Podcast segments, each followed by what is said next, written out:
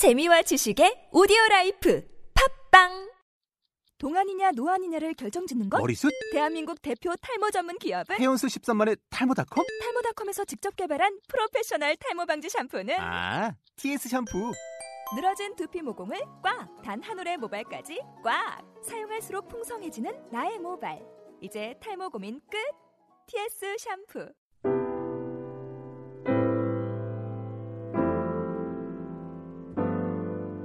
오늘의 말씀은 요한복음 6장 22절로부터 29절까지의 말씀입니다.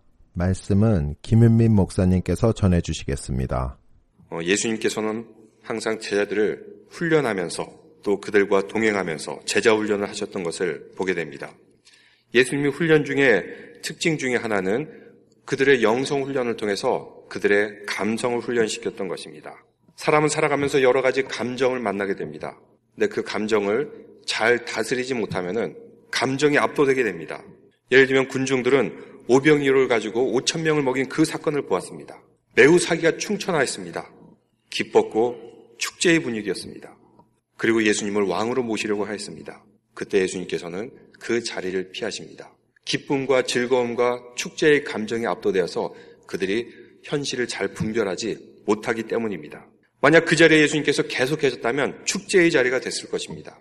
열광하였고 환호를, 환호를 받으셨을 것입니다. 근데 이런 감정이 압도된 상황을 예수님께서는 원하지 않으셨습니다. 그래서 자꾸 이 군중들을 피해 다니십니다.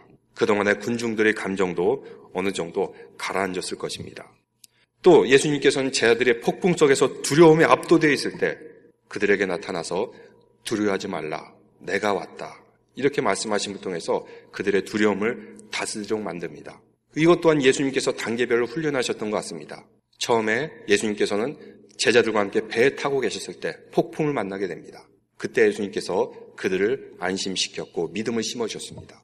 우리가 어제 읽은 말씀에서는 예수님과 제자들이 다른 배에 있었습니다. 제자들은 배에 있었고 예수님은 배 밖에 있었습니다. 나중엔 어떻게 하죠? 예수님이 아예 안 보이는 때 제자들은 폭풍과 같은 상황을 만나게 됩니다. 근데 그들은 점점 훈련을 하였습니다.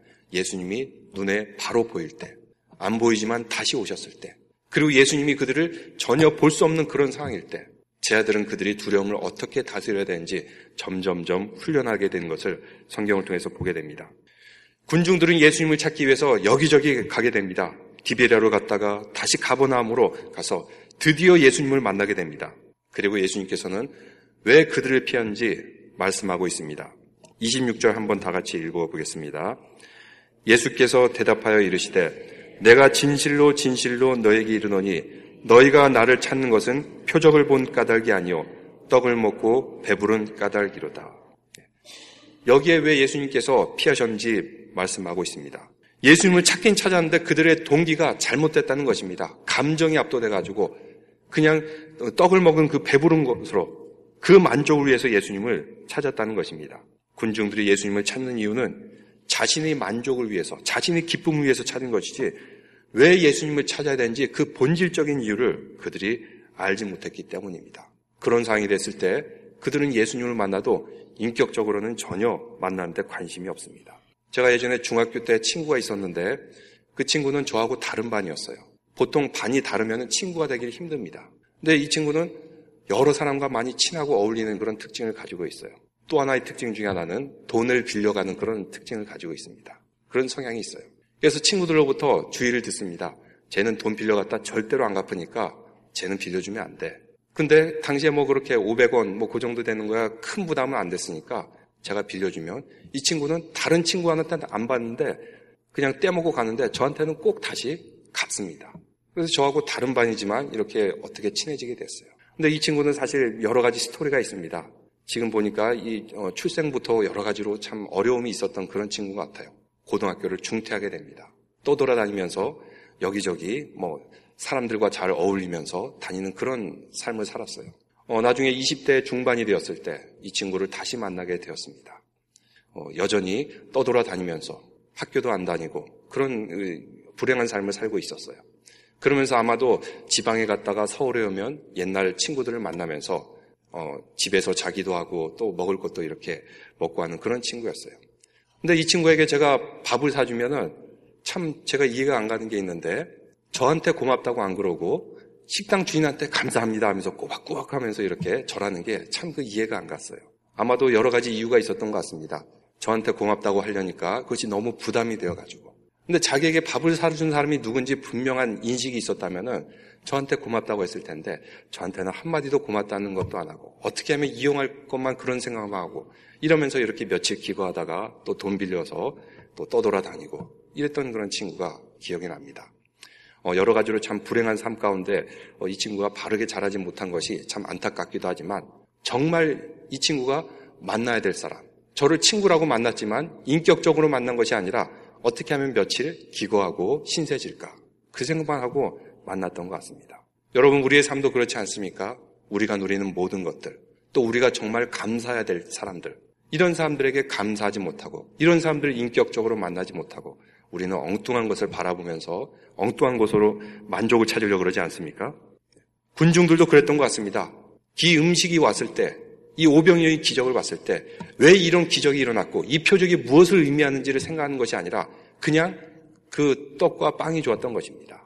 빵과 물고기만 좋았던 것입니다. 이것만 찾았던 것입니다. 이것으로서 만족하고 행복하기를 원했던 것이에요. 그런데 이것으로 통해서 만족하고 행복하기를 원할 때는 항상 줄이고 목마르게 되어 있습니다. 여러분, 오늘날 현대의 삶이 왜 불행하다고 생각합니까? 10년 전, 20년 전, 또 30년 전 한국에 살 때와 비교하면 너무나도 행복한 것들이 많은데, 누릴 것들이 많은데, 근데 우리는 이 미국이라는 사회 속에서 끊임없이 비교하면서 또 끊임없이 유혹을 당합니다. TV 커머셜을 보면 항상 좋은 차들이 나오고 좋은 가구들이 나오고 이런 과정 속에서 저것만 가지고 있으면 만족할 텐데 하고 저걸 구입하면 또 새로운 게 나오게 됩니다. 그러면 지금 가지고 있는 것에 더 이상 만족하지 못하게 되는 것입니다. 그래서 미국에 이런 병이 있다 그러죠. TV 홈쇼핑 중독. TV 홈쇼핑을 통해서 끊임없이 사들이는 것입니다. 어떤 사람 같은 경우는 방에 집에 한가득 쌓아놓고도 만족하지 못하고 계속 사는 것이에요. 왜 그렇습니까? 육체적인 물질적인 가치를 통해서 만족을 찾으러 갈 때는 거기에서는 결코 만족함을 누릴 수가 없다는 것입니다. 또 물질적인 가치를 최고의 가치로 삼을 때 이것이 탐욕이 절정에 이룰 때 항상 그 사회와 그 개인은 위기가 시작되는 것을 보게 됩니다. 한 나라도 그렇습니다. 그 나라가 물질적으로 탐욕이 아주 충만하게 되었을 때 그때 그 나라의 경제가 어려움이 찾아온다 그러죠. 그래서 여러분 그런 글을 읽었을 것입니다. 미국이 1930년대 경제 공황이 오기 전에 구두 닦기가 구두를 닦으면서 아 이제 저도 돈 벌어서 주식을 살게요. 하면 그때 경제 위기가 시작된다 그러죠. 어려움이 시작된다는 것입니다. 또 한 나라도 초고층 빌딩을 씌울 때 우리가 이렇게 잘 산다. 우리 자랑을 나타내 보자.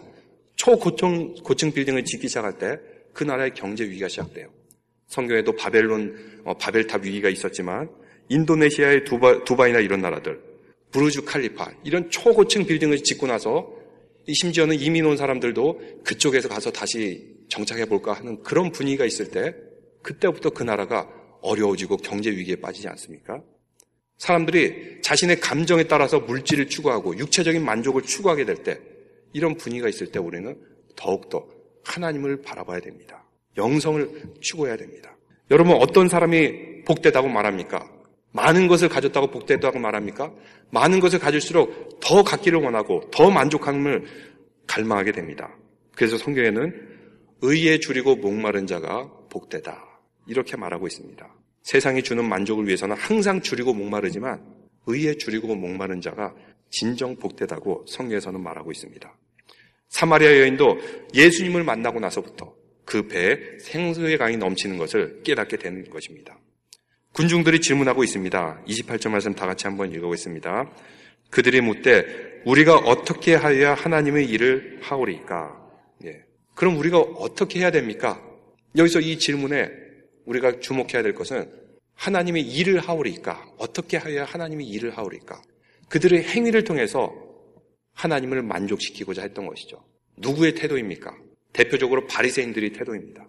그들은 내가 이렇게 저렇게 선한 일을 하기 때문에 나는 의인이다.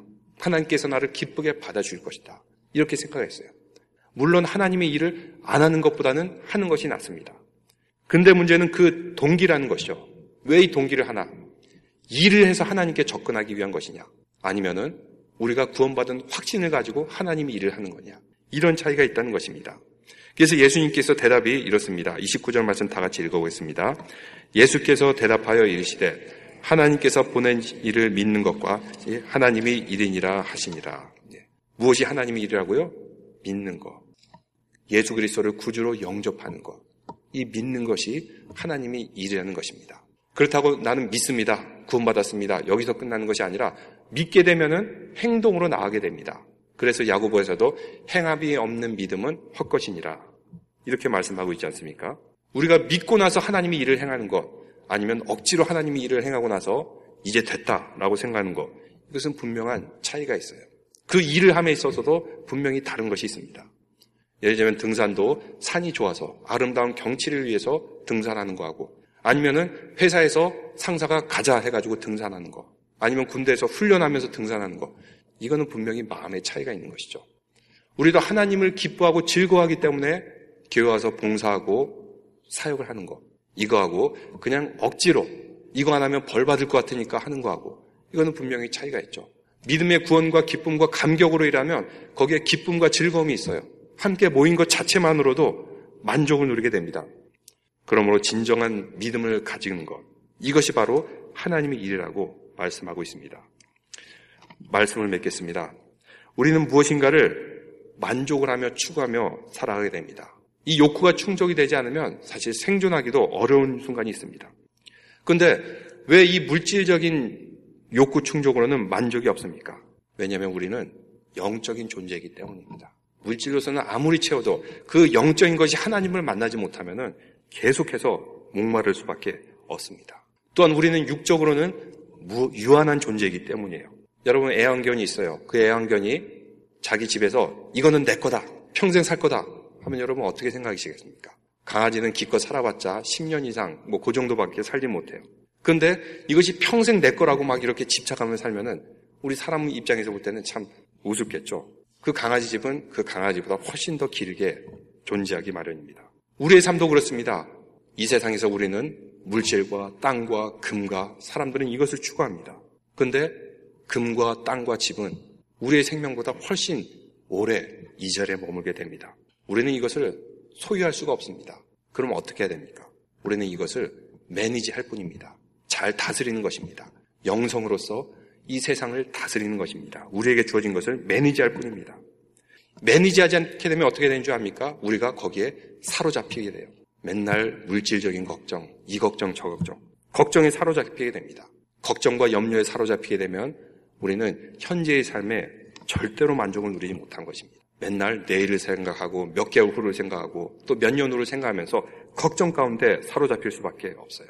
그렇지만 우리가 예수 그리스도를 통해서 온전한 만족을 누릴 때 우리 영성으로서 우리에게 주어진 것들을 매니지할 수 있는 감성이 생기게 됩니다. 그리고 예수 그리스도를 통해서만 온전하게 만족을 누리게 됩니다.